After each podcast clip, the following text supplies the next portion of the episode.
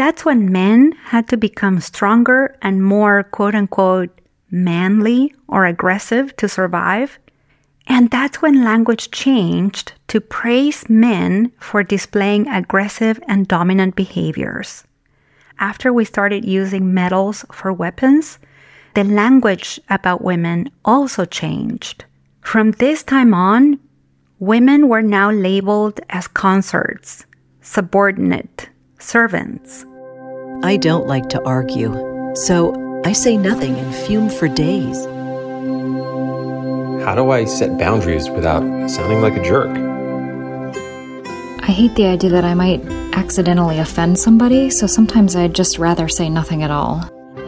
Welcome to the Language Alchemy Podcast, and thank you for joining me today. This is your host, Alejandra Siroca, a transformative communication teacher and coach.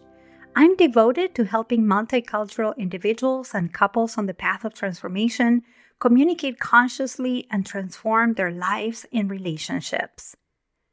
If you've been following the Language Alchemy podcast for some time, you know that I have devoted some episodes to talk about books. Books that are specifically about communication, other books that do not directly approach the subject of communication, but whose topics have a great impact on communication. And also some other books that are in alignment with the principles of language alchemy. If this is your first time tuning in, welcome.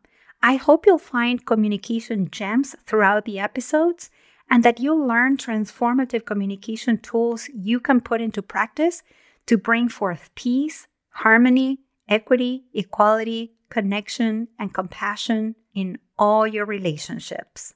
To start us off, I want to ask you a couple of questions.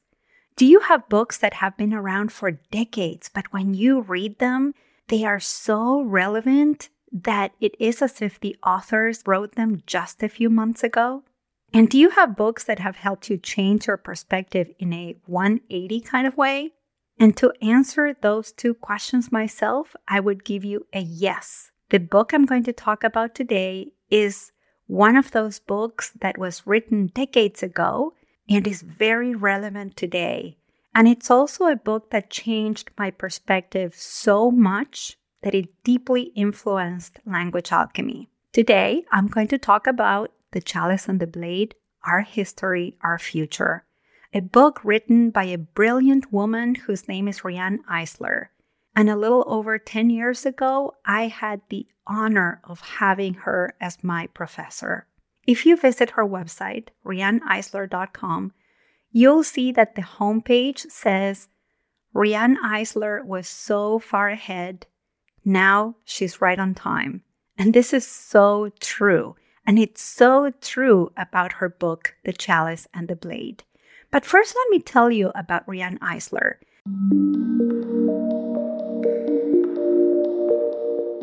She is a social system scientist, a futurist, a cultural historian, an attorney, a consultant, a speaker, and her work has transformed organizations, policies, and people worldwide. She has spoken in front of the United Nations many times. Riane Eisler was born in Austria and was a child Holocaust refugee. Her focus has been on identifying the conditions that support our human capacities for consciousness, creativity, and caring, rather than for insensitivity, destructiveness, and cruelty. She's written many books in which she brings awareness about how to construct a more equitable, sustainable, and less violent world. She's also the president for the Center for Partnership Systems, dedicated to research and education. She's received countless awards and has been recognized by many institutions, organizations, and authors as one of the 20 leaders for world peace, along with Mahatma Gandhi, Mother Teresa, and Martin Luther King. Yeah. Wow, right? I wanted to tell you all this about Riane to prepare you to hear about her book, The Chalice and the Blade, and for you to know why I'm talking about this book during the month of March when I'm devoting all the podcast episodes to communication, women and celebrating the work of women. The Chalice and the Blade is a new story of our cultural origins. It's an exploration of history and possible futures from a feminine perspective. Riane argues that history of culture and civilization as we know it was told by men. And because of this, we've only known history from the male perspective. And as such, we're missing out on understanding the other half of our human family. So history as we know it is incomplete. And not only that, in the book, she demonstrates the impact of the absence of women in history as we know it. And this lack of presence of women have a direct effect in how we view the world, the language we use to communicate, and the behaviors that we have engaged in to favor men over women and to justify inequality and inequities against women.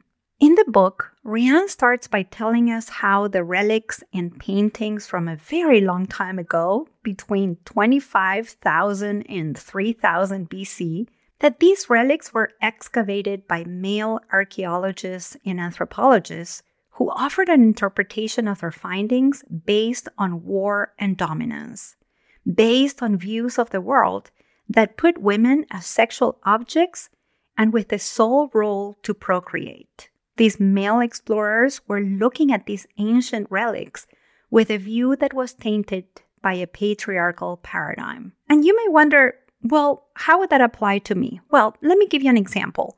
If you come from a culture in which decisions are made by individuals, if you encounter someone asking for an opinion before making a decision, you may think that that person is weak or insecure.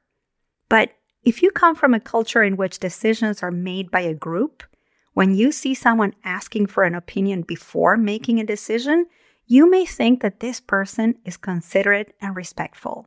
We tend to interpret our reality, our environment, our world based on our various layers of culture and the paradigms that influence us.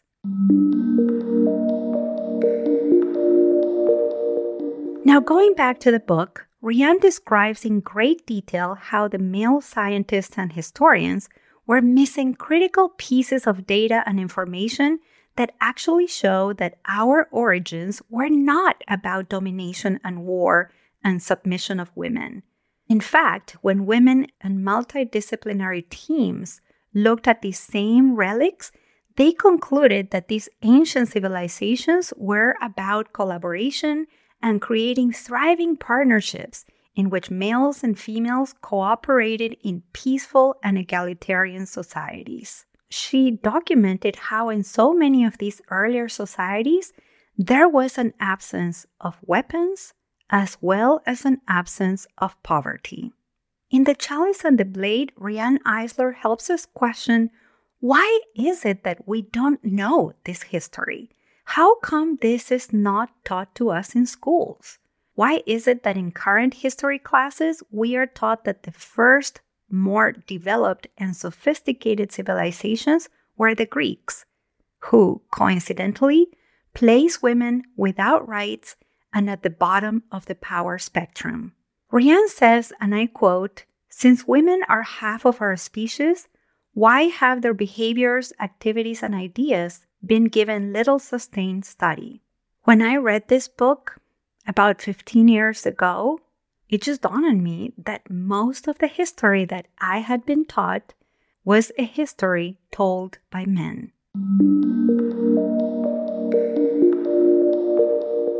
Later on in the book, Riane describes the impact that all this had in our social evolution and in our socialization. She wrote the systematic omission of women from accounts of our past serves to maintain a system founded on male female ranking. We have been taught that our history of humankind is based on violence and dominance. And think about it we still glorify guns and weapons in the movies, in the media, and in video games.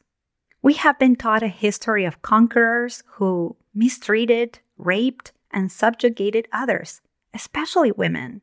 Riane Eisler calls this paradigm of war and domination the world of the blade.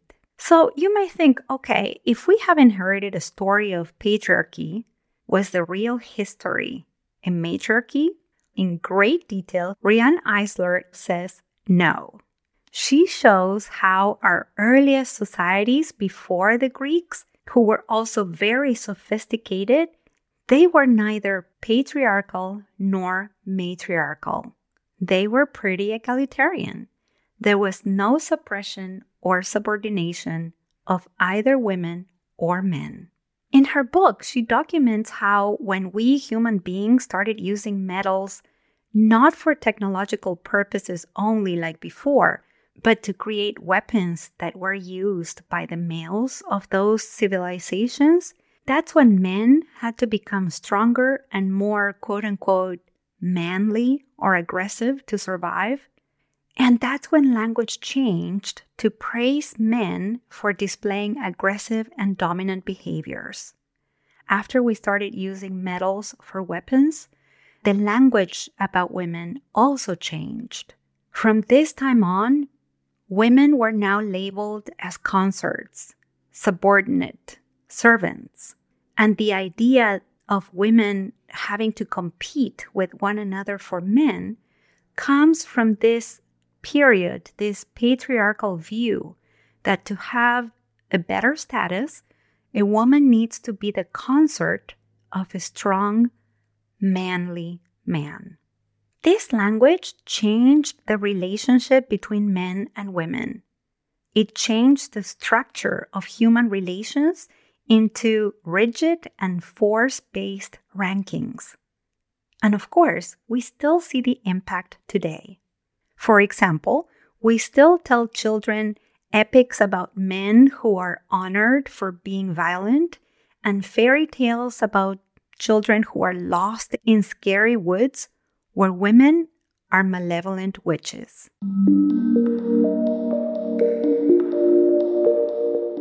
The Chalice and the Blade, Riane Eisler invites us to first know and understand our true history. Secondly, to acknowledge what this story that we're still told as our human history has done to all of us. Thirdly, to understand our limitations. And those are that we can't go back and that we don't have the luxury of falling into depression and overwhelm.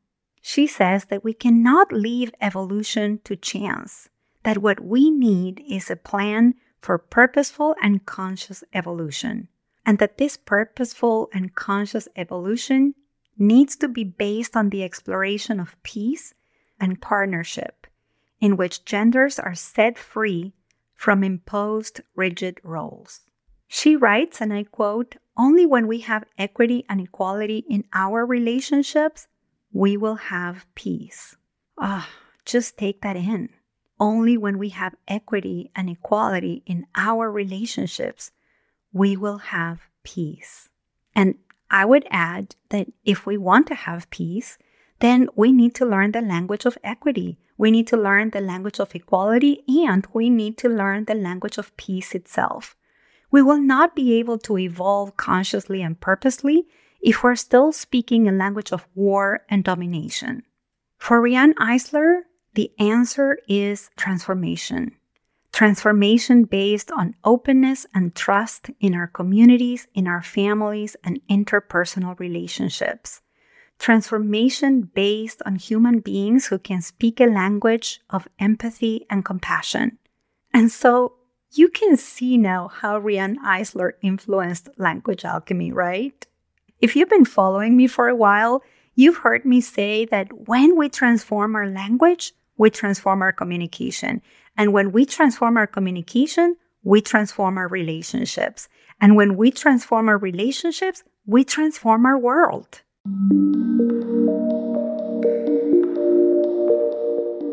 And while The Chalice and the Blade is a very academic book, I encourage you to read it. For now, I want to leave you with Riane Eisler's vision of the world. She says, and I quote, My vision is to live in a world in which children will be taught new myths, epics, and stories in which human beings are good Men are peaceful, and the power of creativity and love, symbolized by the chalice, the holy vessel of life, is the governing principle. In this world, our drive for justice, equality, and freedom, our thirst for knowledge and spiritual illumination, and our yearning for love and beauty and connection will at last be freed. And all members of our human family will at last find out what being human really means. I sincerely hope you read The Chalice and the Blade. And if academic books are not your thing, you can have access to Riane Eisler's brilliant work at rianeeisler.com and also at centerforpartnership.org. I will add the links in the show notes. I hope you enjoyed learning about the book, The Chalice and the Blade Our History, Our Future. And if you'd like to transform the way you communicate, reach out to me. If you're on my mailing list, you have my contact information. Or you can also DM me on Instagram at Language Alchemy, or you can visit languagealchemy.com. Thank you so much for listening. And thank you to all of you who are sharing the podcast with others. You are helping me share these transformative tools and ideas with more people, and you are collaborating with me so that together we can bring forth a world of partnership, equality, equity, and peace. Next week, I'm going to talk about how we can use language that honors women. Until next week, and as we say in Argentina, ciao ciao! Original music by Gary LaPoe. You can find all links in the show notes at languagealchemy.com.